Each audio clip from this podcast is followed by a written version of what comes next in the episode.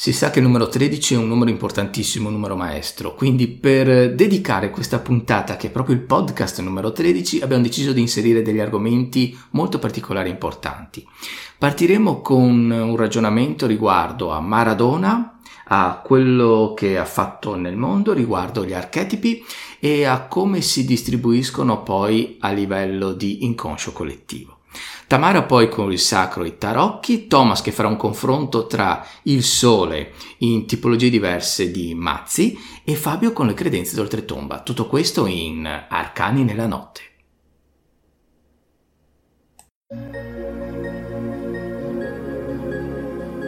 Benvenuta e benvenuto su Arcani nella notte, il podcast per gli appassionati di tarocchi, simboli e ricerca interiore. Se vuoi entrare nel mondo dei tarocchi o della cartomanzia, vuoi scoprire i significati dei simboli o vuoi aumentare il tuo livello di consapevolezza, Arcani nella notte è il podcast che fa per te. Buon ascolto!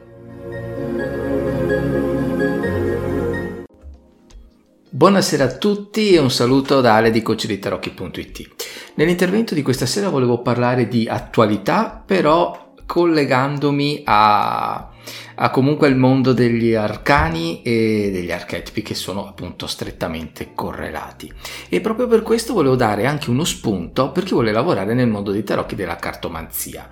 Mm, per chi ci segue già da un po' sa benissimo che ho creato un percorso completamente gratuito che si chiama Cartomante Digitale e proprio per questo approfitto di spiegare come si potrebbe procedere nella propria attività, anche se si parte da zero, nella creazione dei contenuti, perché questo è un aspetto un po' difficile da sviluppare nel tempo, cioè è difficile poi andare a creare sempre qualcosa di nuovo e di esclusivo. Ecco, proprio per questo motivo ci aiuta il real time marketing. Cosa significa? Significa prendere delle notizie che accadono nella giornata o nel periodo in cui si stanno creando dei contenuti e svilupparle nel proprio contesto. Ovvio che devono essere di qualità, devono essere valutate, pensate, elaborate, altrimenti si rischia di fare dei flop clamorosi e di parlare di cose per cui non c'entra niente con quello, eh, col contesto di cui magari eh, noi stiamo parlando. Hm?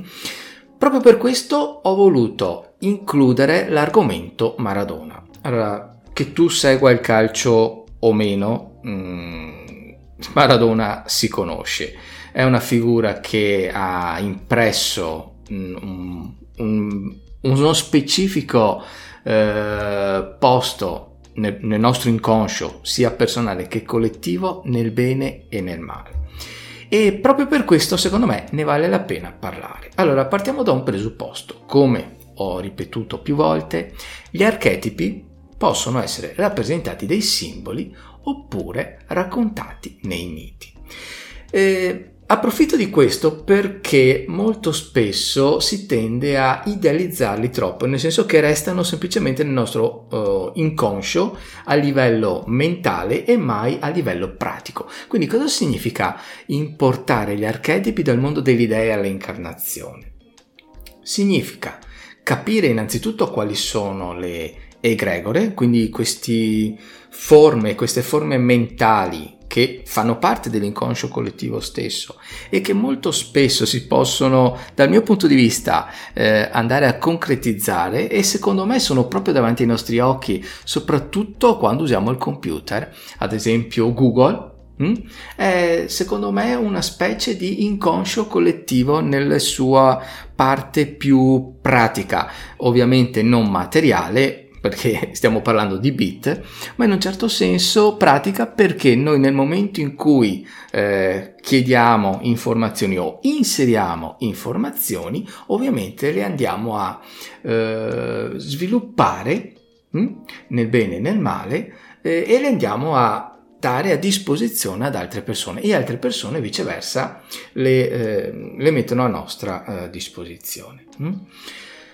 Eh, potrei parlare anche di Google come un oracolo, ma mi andrei ad entrare in situazioni un po' troppo specifiche e magari dedicheremo una puntata a parte per quel che riguarda eh, la previsione che fa Google è, mh, mm, è collegata anche al, agli algoritmi mh, mm, che a volte sembra ci azzecchino, altre volte no, ma ci sono delle particolari forme di comunicazione che eh, hanno bisogno per forza di una puntata a parte e molto approfondita. Eventualmente se vuoi conoscerne di più commenta così avrò modo di avere il tuo feedback e capire se ne vale la pena sviluppare questo argomento, questa tematica. Allora, parlavamo degli archetipi e soprattutto quelli che fanno parte della nostra vita, quelli che possono essere più facilmente rilevabili. Hm? Io direi che possiamo prendere come punto di riferimento il mondo della musica e il mondo dello sport, perché sono mondi che ci attraversano anche quotidianamente. Allora mi viene in mente ad esempio Elvis Presley. Chi è che non conosce Elvis Presley? E sappiamo più o meno in maniera superficiale o per gli appassionati in maniera molto più approfondita tutta la sua storia. Sappiamo che è stato chiamato The King? E quindi eh, una domanda successiva che potrebbe venire è qual è la carta dei tarot che più si avvicina all'immagine di The King? Ovviamente l'imperatore, che però se noi allarghiamo a un livello più eh, approfondito, a un livello più alto, diventa la carta del sole, quindi un archetipo eh, molto molto potente. Dopodiché potremmo anche associare altre vicissitudini di Elvis Presley, cioè la villa dove abitava, che è Graceland. Possiamo quindi andarla a tradurre come un, la terra della grazia e già questo ci fa percepire delle associazioni che hanno qualcosa di più del, del, del terreno. Mm? Associato a Priestley mi viene poi in mente, sempre nell'ambito musicale, Michael Jackson. Michael Jackson al contrario di Elvis Presley, che rappresenta, abbiamo detto, il Sole, potremmo dire che rappresenta la Luna. Non a caso lui ha fatto un passo famosissimo, il moonwalking. Eh, ha fatto un processo per cui voleva diventare bianco. E qual è il colore della Luna se non il bianco? Tra parentesi, una piccola curiosità, ha sposato la figlia di Elvis Presley e il suo eh, significato nel nome Jackson significa figlio di Giacobbe. Quindi vediamo delle correlazioni molto profonde tra i due personaggi. Associandoli quindi al mondo degli archetipi potremmo semplicemente e molto facilmente dire che Elvis Presley sta al sole come Michael Jackson sta alla luna e hanno delle correlazioni molto strette tra di loro, sia a livello energetico e sia a livello cognitivo. E anche attraverso la loro vita hanno avuto delle vicissitudini molto molto eh, strette, molto simili. Chiaramente una vita di successi, successo pla- un successo planetario e un problema di dipendenza e una morte che è arrivata prematura. Ecco, se noi andiamo a vedere la loro timeline della loro vita, vediamo delle correlazioni molto molto strette. Erano eh, uno legato all'altro, come potrebbe essere l'archetipo del Sole rispetto all'archetipo della Luna. E quando parlo di archetipo potremmo anche andarlo a collegare alla carta del Sole e la carta della Luna. Aggiungendo poi a Michael Jackson e Elvis Presley un altro personaggio che fa parte del mondo dello sport, Maradona. Maradona che era detto mano de Dios, quindi un qualcosa che aveva un collegamento col divino, perché era talmente fuori dalle righe a livello di bravura e di genialità che era chiamato anche Dio del calcio. E andando a scovare un po' in giro per, uh, per internet, ho scoperto che hanno creato addirittura una religione, l'Iglesia Maradoniana. E pensate che ci sono dei riti, ci sono dei sacramenti, delle festività e persone che la seguono. Ci sono veramente eh, dei seguaci, ma anche famosi perché innanzitutto sono più di 800.000. iscritti e ufficiali in più di 60 paesi nel mondo e personaggi come Ronaldinho, Michael Owen, Lionel Messi. Quindi pensate a che importanza ha avuto l'immagine di Maradona. E come gli altri due personaggi, Michael Jackson e Elvis Presley, eh, ha fatto un percorso di vita molto molto simile. Quindi andando a esulare il contesto, quindi per quel che riguarda il calcio, la musica, lo spettacolo, abbiamo visto che tra di loro ci sono delle vite comuni, delle morti comuni, come se la potenza dell'archetipo avesse comunque lavorato attraverso le loro vite. Però il peso, molto probabilmente, è stato talmente grande che loro non sono riusciti a sostenerlo. Ecco, io ti lascio questo mio intervento come spunto di riflessione, mi piacerebbe sapere cosa ne pensi e sicuramente andando a scartabellare nella, nel mondo del gossip, dello spettacolo o tutto ciò che ci, attraver- eh, ci arriva attraverso i media, eh, riusciremo a, indov- a, a trovarne molti altri. Bene, io ho terminato, mi farebbe piacere sapere cosa ne pensi. Ti ricordo come detto all'inizio, il percorso gratuito Cartomante Digitale, se vuoi entrare in questo fantastico mondo della eh, cartomanzia o tarologia e ti lascio all'intervento di Tamara. Noi ci vediamo la prossima settimana. Ciao! Buonasera, buonasera a tutti, ciao Ale, ciao Thomas, bentrovati al nostro appuntamento del, del lunedì notte. Allora, io questa sera vorrei mh, dedicare il mio intervento a un, tema che mi è particolarmente caro e eh, questo tema riguarda il concetto di sacro e come lo associamo al mondo dei tarocchi. E, ovviamente il concetto di sacro oggi ci porta un po' a riflettere innanzitutto su questa parola le sue origini, il suo significato, cosa intendiamo per sacro, cosa intendiamo per sacralità, quando parliamo di una società sacra, di un concetto sacro, di uno spazio sacro, di un tempo sacro, di un oggetto sacro. Ecco, è importante soffermarsi su questo termine anche proprio ehm, per costruire un po' eh, un percorso di senso che affonda le sue origini dal mio punto di vista eh, al, ehm, nel secolo scorso. Nel secolo scorso ehm, e precisamente nel 1917 è stata scritta, è stata pubblicata eh, a opera di Rudolf Otto, un uh, filosofo, un professore di teologia ehm, che esercitava prima a Gottinga e poi a Breslavia e a Marburgo, eh, una, um, una, profonda riflessione sul, sul, tema del sacro, proprio con una pubblicazione dedicata a, a, a questo concetto e, e, che portava il titolo di Sacro. E, um, senza entrare nei dettagli eh, storici e filosofici in cui si insinua questa riflessione, questa speculazione sul concetto di sacro e soprattutto come in qualche modo viene a ehm, dialogare per chi avesse qualche conoscenza filosofica in questo senso, mi permetto di fare un brevissimo accenno eh, con la... Ehm, eh, con la cultura fenomenologica del tempo, ehm, possiamo dire che eh, in generale per eh, Otto mh, mm, la sua riflessione parte eh, da una da una considerazione che la religione è per lui qualcosa che comincia con se stessa, cioè non è qualcosa di derivato che possa essere compreso a partire da qualche cos'altro, cioè bisogna, secondo lui, quando si parla di religione, di religiosità, bisogna indagare su ciò che costituisce l'essenza intima della religione. E questo per noi è un punto cruciale perché eh, è, è, ehm, è, il momento costitutivo ed essenziale dell'esperienza eh, religiosa viene proprio rintracciato nella categoria del sacro, cioè il sacro diventa ciò senza cui la religione stessa e ogni religione in generale non sarebbe, cioè diciamo che il sacro è la condizio sine qua non della religione.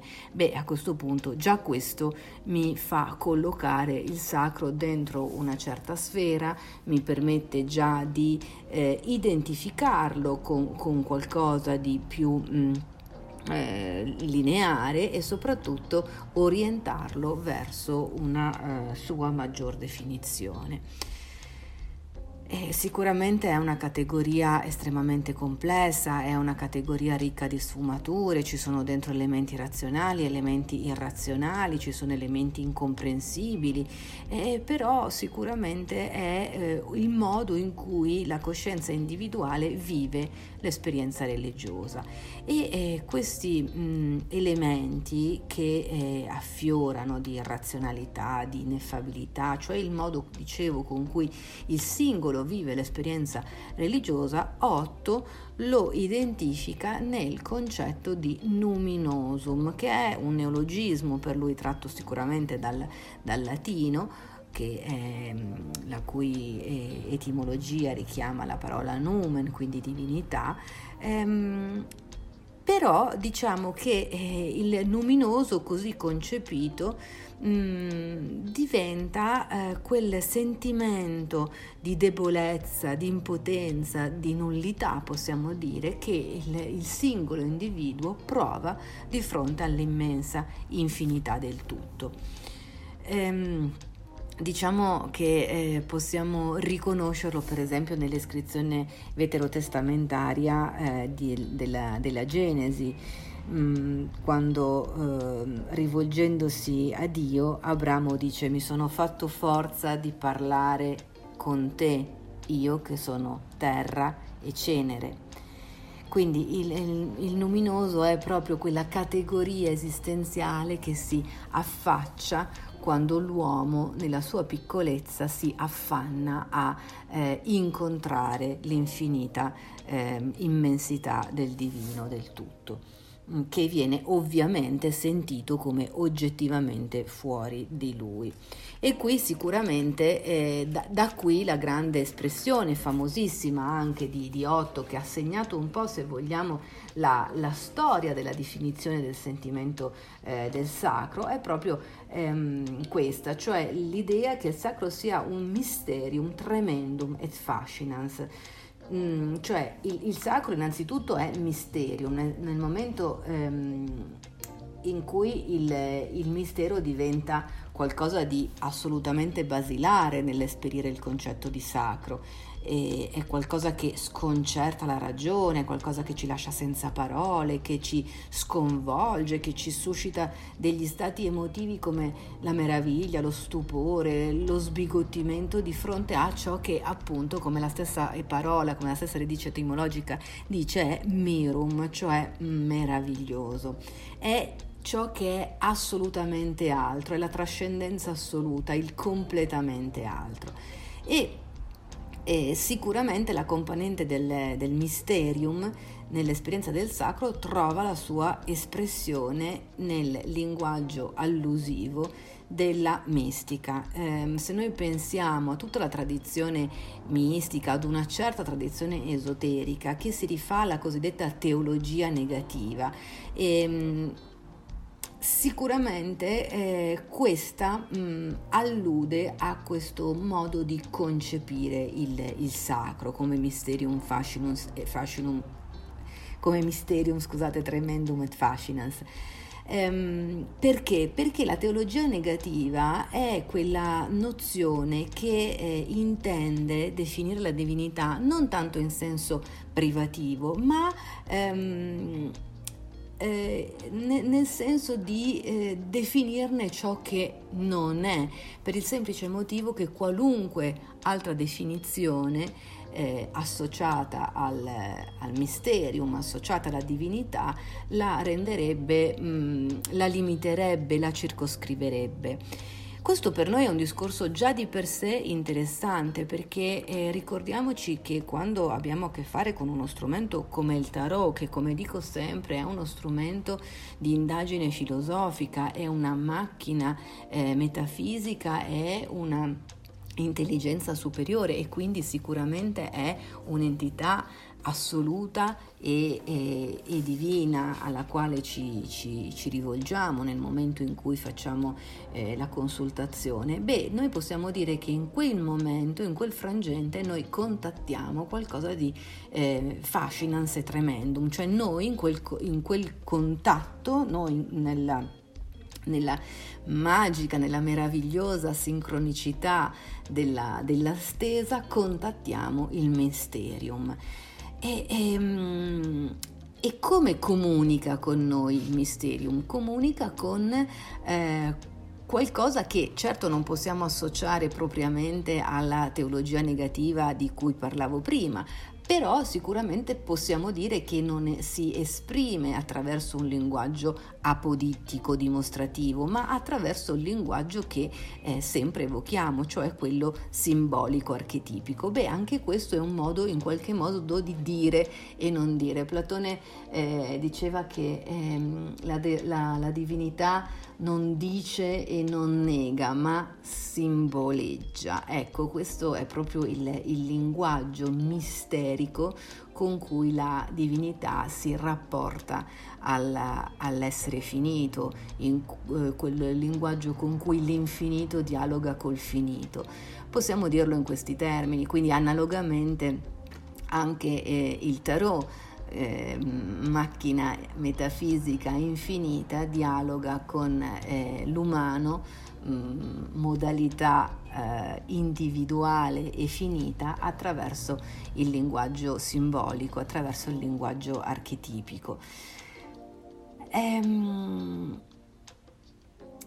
ovviamente eh, questo ehm, ci, ci, ci, genera una sorta di timore reverenziale, religioso e, e, questa sorta di mistero possiamo dire che in qualche modo eccita anche la nostra coscienza individuale, sviluppa e fa scaturire una sorta di eh, inquietudine, a volte sotto forma come vediamo per esempio nelle manifestazioni delle, eh, delle società primitive sotto forma di, di terrore, mh, mm, sotto forma di ehm, qualcosa di ehm, demonico, se, demoniaco se vogliamo, no? che individuiamo in alcune modalità e in alcuni stadi religiosi primitivi e poi mh, mm, più avanti nello sviluppo dei tempi come qualcosa, come una forma purificata di, eh, possiamo dire quasi di brivido mistico,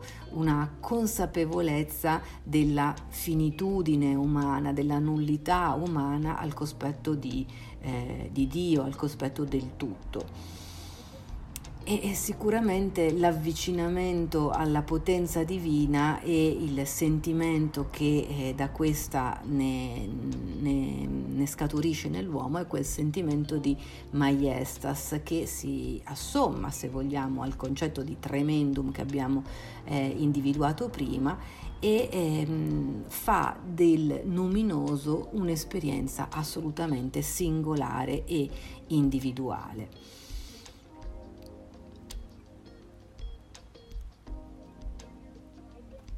Mm, ecco, io mi, mi, sento di individuare questo, questo stesso mm, approccio anche come accennavo nella, eh, nel linguaggio che eh, il, il, tarot abbraccia eh, quando si mm, rapporta alla, alla alla consulenza, no? quando noi abbiamo a che, a che, vedere con questo linguaggio simbolico e, e archetipico. Girolamo Cardano diceva che la, la vita umana è eh, simbolica. Ed è vero, no? Perché noi siamo fatti di, di, simboli e di archetipi, come diciamo sempre, però il, il problema fondamentale della nostra epoca, no? in, questo, in, questo, momento soprattutto, in questa congiuntura eh, storico-sociale, è che abbiamo in qualche modo desacralizzato il nostro, il nostro mondo e se eh, rapportiamo il nostro, ehm, il nostro concetto di, ehm, di sacralità, che in fondo è un concetto, se vogliamo, senza contenuto un po', no? Eh, perché eh, è come se avessimo eliminato il divino dalla nostra dimensione storico e sociale con con l'avvento della civiltà del logos, con l'avvento della ragione, con la ragione innanzitutto, con quel processo di consapevolezza e di rinforzo che arriva grazie alla rivoluzione scientifica, grazie al, pro, al predominio della ragione, al predominio della razionalità, della scienza, all'epoca dei lumi se vogliamo. No?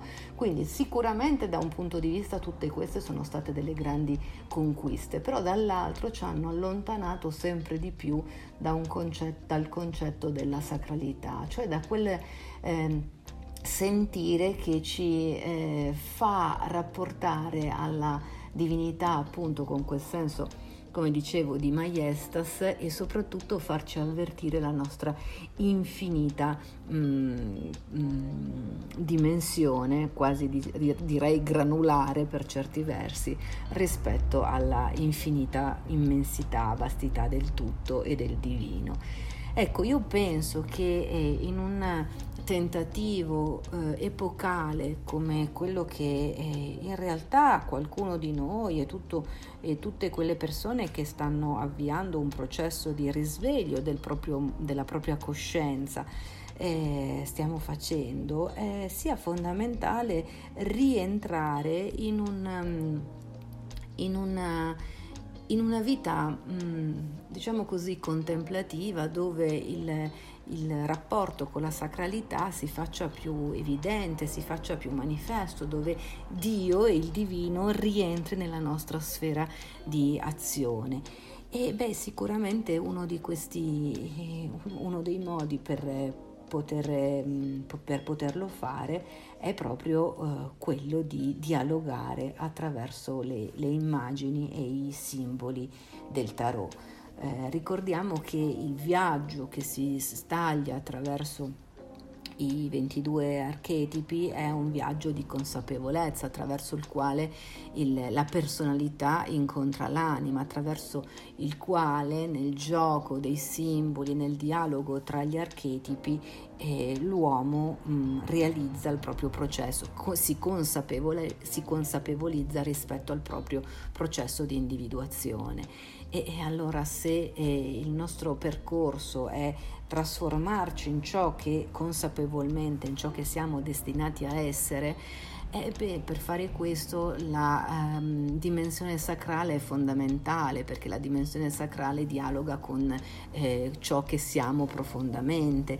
E, e quindi mh, per poter contattare quella parte abbiamo bisogno di contattare e, ehm, e, di sentire dentro di noi la spinta verso questo mysterium fascinans e tremendum. Per cui ehm, io credo che la sfida di oggi no, sia proprio allinearci a quello che è il quoziente del, del cuore, a quello che è il quoziente eh, del divino, dove il, il cuore diventa lo spazio sacro all'interno del quale la divinità si manifesta. E, ehm, quindi un po', un po questo, no? che forse in questi tempi, in questo mese in particolar modo, diventa veramente un, un invito a creare dentro di noi una simbolica e uno spazio sacro del cuore attraverso il quale noi possiamo dare quel respiro nei confronti della divinità, del mysterium fascinans e tremendum, che è quello, quello, quello stesso mistero che ci crea Mm, meraviglia, stupore, sentimento di piccolezza di fronte all'infinita vastità del tutto, ma anche il desiderio profondo e la spinta profonda verso la nostra più autentica realizzazione, verso il contatto con l'infinito, che è quello che succede esattamente nel momento in cui ogni volta eh, prendiamo in mano eh, il gioco, tra virgolette, come direbbe Kant, il gioco serio del tarot e ci mettiamo a consultarlo. Nel momento in cui consultiamo e giriamo questa carta, noi in realtà contattiamo questo mysterium fascinans e tremendum. Quindi con l'invito di contattare il mysterium il, il più possibile nella nostra vita, nelle nostre giornate, io vi, vi lascio, vi saluto e vi ringrazio e, e vi ricordo i miei contatti qualora voleste appunto porvi in comunicazione con me oppure farvi fare una consulenza tarologica eh, www.tamaravannucci.it il mio sito oppure mi potete trovare anche tramite le pagine social eh, Tamara Vannucci il profilo privato e invece Tamara Vannucci coaching e consulenze tarologiche il profilo eh, pubblico di Facebook e su Instagram mi trovate come Tam Blanco. Bene, un caro saluto a tutti, ai miei compagni di viaggio e eh, arrivederci la settimana prossima. Ciao, buonanotte. Buonasera Tamara, buonasera Alessandro e un saluto a tutti gli amici che ci stanno ascoltando in questo momento. Oggi eh, iniziamo per così dire una nuova rubrica mettendo a confronto il classico tarocco di Marsiglia con il più moderno Codex Albertinus. Per chi si fosse perso gli incontri precedenti, invito gli ascoltatori a visitare le pagine di Facebook, Instagram o YouTube del Codex Albertinus, dove potrete vedere questo particolare mazzo di carte e contestualmente per chi vuole potrà trovare anche il link per poterlo acquistare. Spendo solamente due parole per ricordare che il Codex Albertinus è un mazzo di tarocchi artistico-esoterici disegnati dall'artista padovano eh, Matteo Albertin nel 2015, ma eh, resi disponibili per i tarologi e i cartomanti solamente nel 2019. Si compone solamente degli arcani maggiori, ma in un numero di 24 anziché i classici 22 della tradizione tarologica. Le stesse lame del codex eh, ci presentano immagini sostanzialmente diverse da quelle dei tarocchi tradizionali, eccezione fatta per la corrispondenza di cinque lame che riprendono appunto il classico tarocco con delle varianti che vedremo nel corso eh, di questo incontro e dei successivi quattro appunto che faremo. Allora partiamo subito a mettere a confronto la prima lama del tarocco di Marsiglia che si riflette nel Codex Albertinus e questa è rappresentata da il Sole. Allora voglio precisare che parlando uh, di tarocco tradizionale mi voglio rifare alla rivisitazione di Aleandro Jodorowsky realizzata su studi molto approfonditi eh, che hanno portato alla luce alcuni dettagli che nel corso dei secoli si erano perduti o confusi. Allora il Sole dicevamo, la diciannovesima lama del tarocco di Marsiglia, la quale mette in evidenza un sole completo di naso, occhi e bocca, come se fosse stato disegnato da un bambino, ed è contornato da uh, tre serie di raggi. La prima è di colore rosso, appuntiti e diritti e ci ricordano per un attimo la rosa dei venti. Non so se avete presente um, quell'immagine appunto appuntita che mette... Eh, in evidenza i segni cardinali con uh, la direzione appunto dei venti. E quindi questa ci dà l'idea di una direzione da prendere o da seguire. La seconda serie di raggi è, è di colore giallo, sono sempre appuntiti ma ondeggianti e ci danno la sensazione di vie intermedie o se vogliamo dimensioni parallele attraverso cui noi possiamo viaggiare per raggiungere altre mete o forse appunto mete intermedie o più semplicemente diverse insomma. Abbiamo infine eh, la terza serie di raggi ehm, che praticamente è costituita da una moltitudine di linee nere che semplicemente irradiano dal Sole verso l'esterno e questo ci suggerisce una sorta di totalità, ovvero di obiettivi che possono essere raggiunti attraverso l'influsso della luce. Dal volto che vediamo rappresentato nel disco solare ehm, ne parleremo poi. Vediamo dunque mh, che dal Sole scende una specie di pioggia di gocce colorate di rosso, giallo e azzurro, anche se in realtà queste gocce sono disegnate in modo contrario, come se dal basso tendessero a salire verso il Sole e questo ci richiama indubbiamente ad una tendenza al ritorno. Diciamo subito che il Sole è archetipo maschile per eccellenza ed è la rievocazione del padre, per cui queste gocce poste all'incontrario suggeriscono una specie di ritorno al padre. E, ehm, diciamo anche che mm, tra queste, tra queste gocce, appunto, si inseriscono due personaggi. Sembrerebbero due fratelli, non sappiamo se entrambi maschi o maschio e femmina, infatti i loro sessi sono nascosti da un drappo azzurro. E, mm, si intravedono i seni non perfettamente sviluppati che quindi lasciano il dubbio sull'identità di genere, come la chiamerebbero ai giorni nostri, ai, no, ai, giorni, ai nostri giorni confusi, oserei dire. E questi due personaggi si vengono incontro nel tentativo di un abbraccio e mentre il personaggio di sinistra sembra avere lo sguardo perso, quasi non sapesse o non vedesse dove sta andando, quello di destra invece ha uno sguardo accogliente e ben orientato verso il fratello o sorella che sia. E mm, ha tre punti neri ben chiari e identificabili, diremo tatuati, sul costato questi tre punti ci riportano ad alcune simbologie massoniche nelle quali non ci vogliamo chiaramente addentrare in questo contesto. Ancora il personaggio di sinistra molto curiosamente ha una coda che esce dal drappo e, e che gli cinge il bacino, come a voler rivelare una doppia natura del personaggio, diremo aliena o addirittura demoniaca. Dietro a loro c'è una mura fatta di mattoni rossi e gialli, quindi un recinto, forse Potrebbe essere quel Gan Eden dove sono stati generati Adamo ed Eva, a cui potremmo ricondurre la natura di questi due personaggi. E poi c'è una radura erbosa che mh, divide uno specchio d'acqua. Anche qui ci sono elementi molto interessanti in quanto il personaggio di sinistra sembra cammini proprio sulle acque, mentre quello di destra ha i piedi che poggiano su una landa bianca o forse un masso, uno scoglio. La scena per un momento ehm, ci riporta al Cristo che cammina sulle acque mentre tenta di essere raggiunto dal discepolo Simon Pietro, come suggeriscono appunto i Vangeli.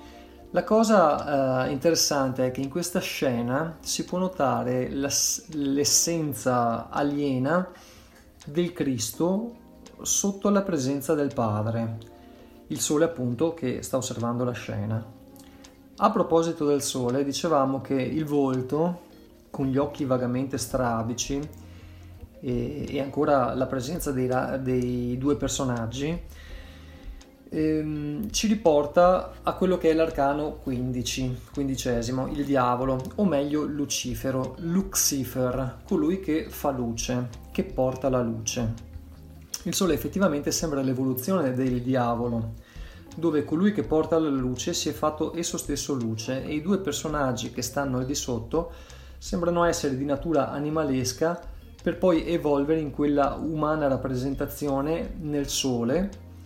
E, e, riconosciamo per esempio in quello di sinistra i tre punti neri sul costato che inevitabilmente ci riportano al personaggio del sole di destra proprio a conferma dell'avvenuta evoluzione da una situazione ibrida ad una trasformazione avvenuta con successo e mm, non fosse altro, diciamo così, per la coda del personaggio di sinistra che eh, nel sole ci suggerisce come certi caratteri non siano stati completamente eliminati nel processo di trasformazione. Il sole dunque è una carta di trasformazione che ci parla di una natura, di un'origine dell'essere umano diversa da quella che ci raccontano biologi e scienziati, ma anche gli stessi testi sacri, almeno per come eh, ci sono stati raccontati il sole, con l'ausilio del diavolo, ehm, sembrano mettere in evidenza come l'essere umano sia frutto di una combinazione di pratiche genetiche operate da qualcuno che noi non conosciamo, ma che le carte identificherebbero in Lucifero, atte appunto a creare l'uomo e la donna così come noi li conosciamo, ovvero così come noi siamo. Come ci spiega Jodorowsky infine, il Sole eh, rappresenta calore, amore, nuova vita, costruzione, transito, coscienza, padre cosmico, rappresentazione dei gemelli, irradiazione, attraversamento, infanzia, successo, evoluzione e altre, eh, altre caratteristiche che poi chiaramente vengono dedotte dalla, da chi fa l'interpretazione delle carte. Dal sole dei tarocchi di Marsiglia passiamo a Il sole del Codex Albertinus, il quale presenta molte diversità a partire dal numero della lama, non più la diciannovesima, bensì la numero 2. Allora torno ad invitare chi è in possesso del Codex Albertinus a prendere in mano questa carta, mentre chi ne fosse sprovvisto può andare a vedere nelle foto di Instagram o nella pagina uh, di Facebook del Codex Albertinus, dove chiaramente potrà uh, vedere questa carta. Allora, in questa lama vediamo un lago radiante, cioè eh, costituito da circoli d'acqua azzurri e gialli, dove confluiscono le forze spirituali date appunto dal colore azzurro e quelle intellettive date dal colore giallo. E da qui si eleva una mano chiusa, rossa, quindi umana, con il pollice rivolto verso l'alto, che incontra un sole raggiante. Sembra quasi che il pollice stia premendo un pulsante nel cielo. Viene spontaneo chiaramente chiedersi che cosa vada ad attivare eh, questo pulsante. Potrebbe forse attivare le energie cosmiche utili per portare a compimento un progetto, sia esso materiale piuttosto che spirituale. In molte culture il sole rappresenta la divinità e la sua apparizione, pertanto la rappresentazione del sole potrebbe essere un monito a rivolgersi ad esso per avere una risposta, per intraprendere un percorso, un progetto, una sfida, un esame e così via. I dieci raggi che emana il disco solare ci riportano nuovamente all'uno. Essi però sono distaccati dal Sole come ad indicare la concessione della libertà, dell'autonomia, del libero arbitrio da parte dei raggi stessi, che in questo modo possono percorrere la loro strada in maniera autonoma, senza diciamo subordinazione di sorta. Il Sole eh, nasconde dunque un grande potere dato dal modo in cui possiamo utilizzare le sue energie.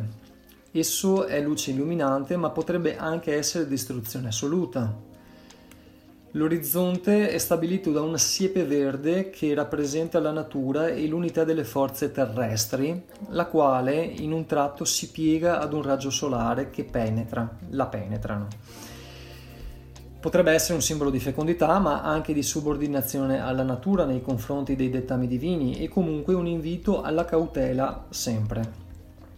Ricordiamo sempre che le lame eh, possono essere interpretate diritte o rovesce e quindi il loro recto, nel loro recto, scusate, possiamo individuare come significati quello di eh, una risposta positiva oppure eh, opportunità, possibilità, un aiuto, un aiuto divino, potrebbe essere fecondità e creazione, il principio, inizio o chiusura di un ciclo, variabili positive, libero arbitrio, cautela e archetipo del padre nel senso eh, diciamo retto positivo. Nel suo verso invece possiamo individuare i significati di una risposta negativa, quindi un no, una divisione, una caduta, un pericolo, una violenza, la sterilità, la perdita, la distruzione, appunto variabili negative, subordinazione, cautela e ancora l'archetipo del padre, ma in questo caso diremmo in uh, senso negativo. Esiste poi una numerologia del Codex Albertinus che varia in base chiaramente a chi lo interpreta, mentre io ho attribuito un'indicazione di massima che contempla i numeri 2, 1, 4, 5 e 7. Infine questa carta è associata al segno zodiacale del leone. Con questo io concludo il primo appuntamento di Arcani a confronto, anticipandovi che nel prossimo incontro parlerò della giustizia. Vi ricordo che io mi occupo di consulenze tarologiche attraverso l'utilizzo appunto del Codex Albertinus e potete seguirmi o contattarmi attraverso le pagine di Facebook, Instagram o YouTube, basta cercare appunto eh, il nome Codex Albertinus e attraverso le stesse pagine poi potete trovare anche i link, i link, per acquistare il mazzo di carte mentre sono in preparazione corsi di formazione per l'interpretazione e l'utilizzo di questo magnifico strumento. Io vi ringrazio, saluto Tamara, saluto Alessandro, saluto tutti voi che siete in ascolto dandovi appuntamento alla prossima settimana con Arcani nella notte e con Arcani a confronto. Buonanotte a tutti e grazie. Buonasera a tutti amici di Arcani nella notte, spero che stiate passando una splendida serata. Io sono Fabio della libreria esoterica Il Sigillo di Padova.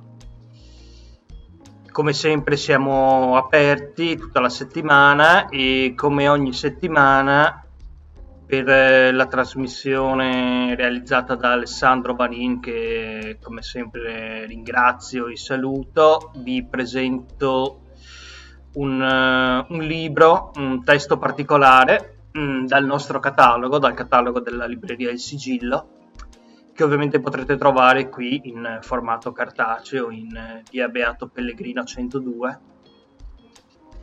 quest'oggi parliamo delle credenze d'oltretomba di Carlo Pascal, professore di lettere e filosofia all'Università di Pavia, eh, morto ormai nel 1926, e, ehm, che condusse una, per tutta la sua vita una chiara e continua azione di conservazione della eh, letteratura e della cultura eh, latina.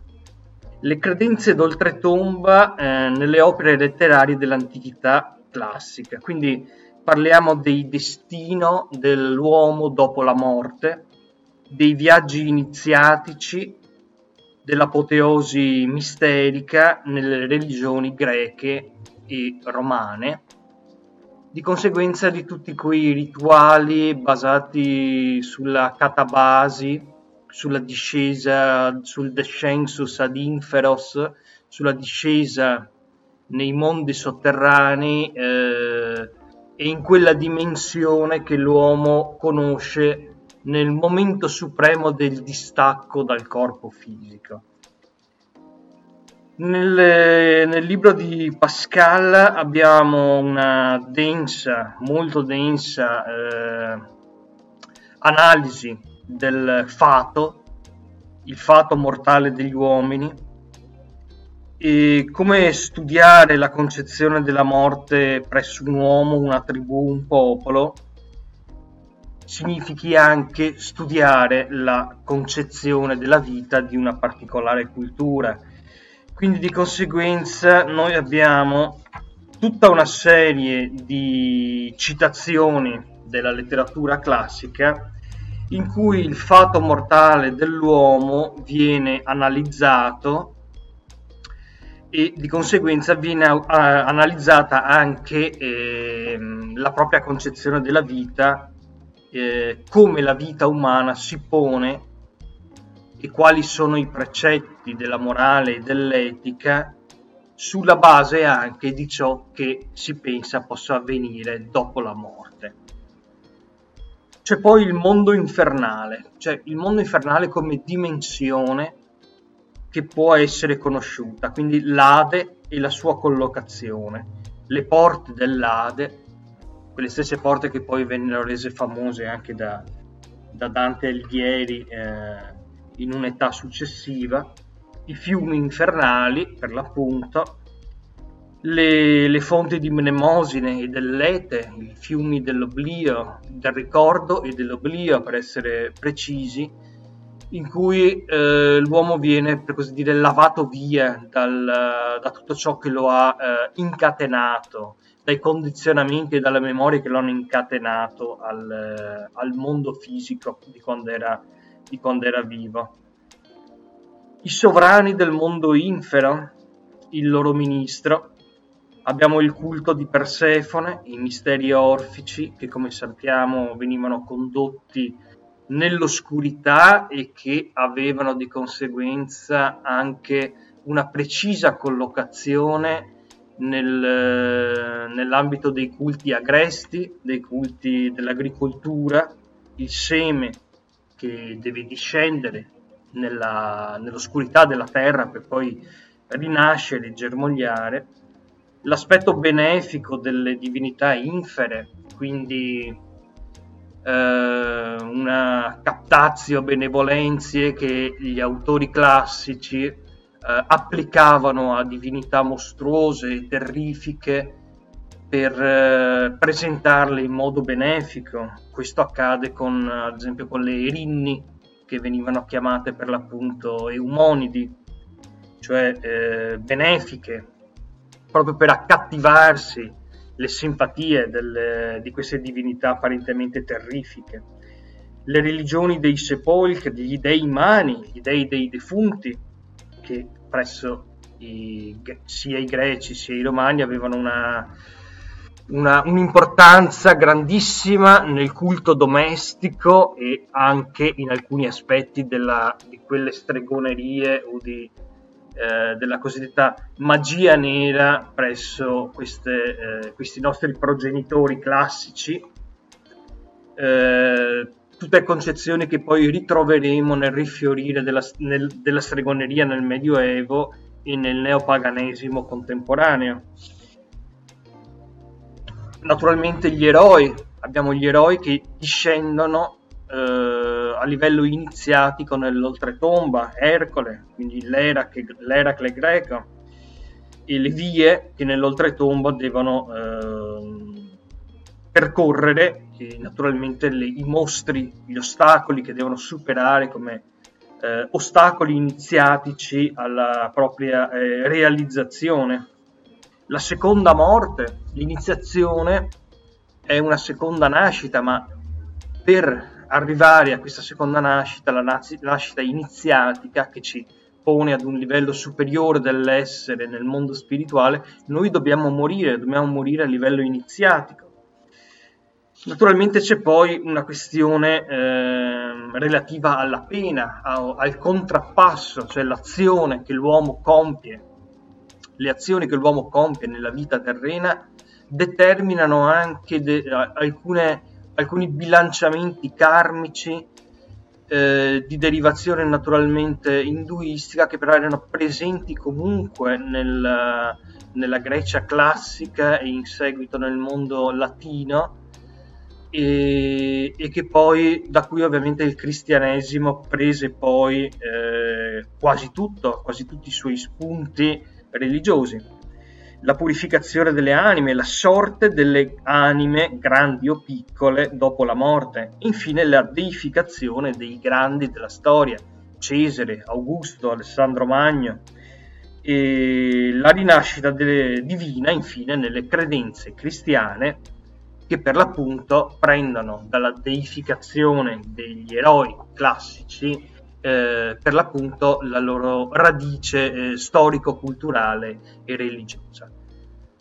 Uh, dunque, per questa sera io vi saluto, vi ringrazio dell'ascolto, vi ricordo ancora le credenze d'oltretomba nelle opere letterarie dell'antichità classica di Carlo Pascal, eh, edito da Victrix Edizioni eh, la collana è per l'appunto Religio Romana, cioè una collana dedicata agli studi sulla, sull'antichità classica latina.